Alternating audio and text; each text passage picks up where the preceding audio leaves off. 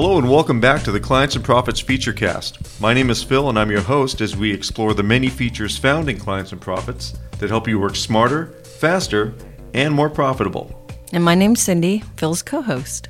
Hi, Cindy. Hi. We're talking about approvals today. Mm-hmm. There's three parts basically to it. You have to select something to be approved, mm-hmm. and then if you go to the job ticket window, and you want to see all the approvals for that job ticket, there's a job approval link on the job ticket that you can look and see all the approvals, outstanding, approved, et cetera, on that job.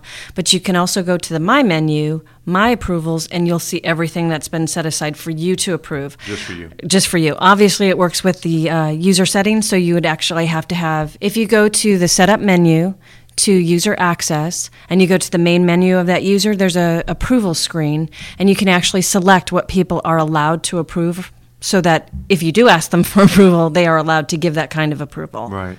So if you're on, say, a purchase order and you want to get an approval from somebody, as long as they're set up with that access, you go to the bottom right of that purchase order window or accounts payable or accounts receivable, and there's a little approval line, and there's a little tiny icon to the left of it. And if you click on that little tiny icon, it actually brings you into an approval screen window that you can select, put notes and what you're asking for approval, et cetera. Right. It is a pro feature.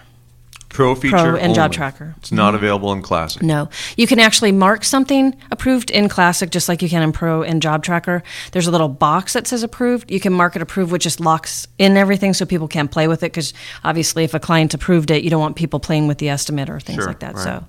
No, also in My Approvals, there's an area for approvals that you have sent, mm-hmm. approvals that you requested, things that are waiting for your approval. Under the My menu. Mm-hmm. Right, that's all there in that mm-hmm. window as well. So it's electronic. You can also get to it from the My CMP. If you have that web-based access to the program, even you could give clients even a little portal into the My CMP and have them approve things from that as well. Exactly, yeah. You might want to. I don't know if you have anything more to add. There's a whole tutorial on this in the Clients and Profits User Guide on approvals. In fact, there's a tutorial right in the right-hand side of this, the tutorial homepage, mm-hmm.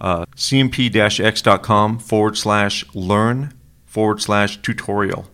That's an entire section of our site just basically dedicated to tutorials. Great. And in the right-hand side of that window, mm-hmm. there's a little list of tutorials there, and one of them is on approvals, and that explains everything about approvals. Awesome. It's about a 7-minute tutorial that I created that will kind of explain the approval process from start to finish and how it ties into My Clients and Profits as well. That's all in there. Great. So if you kind of want to see it in action and see step-by-step, some more detail than you know or want to know. Yeah, you'll be an approval expert. It's all there. Yeah, you'll know everything about them. You won't want to talk about it after watching that. We have a question today. Okay. Paige sent this question in, and I've heard this a few times as well. Where are milestone codes set up?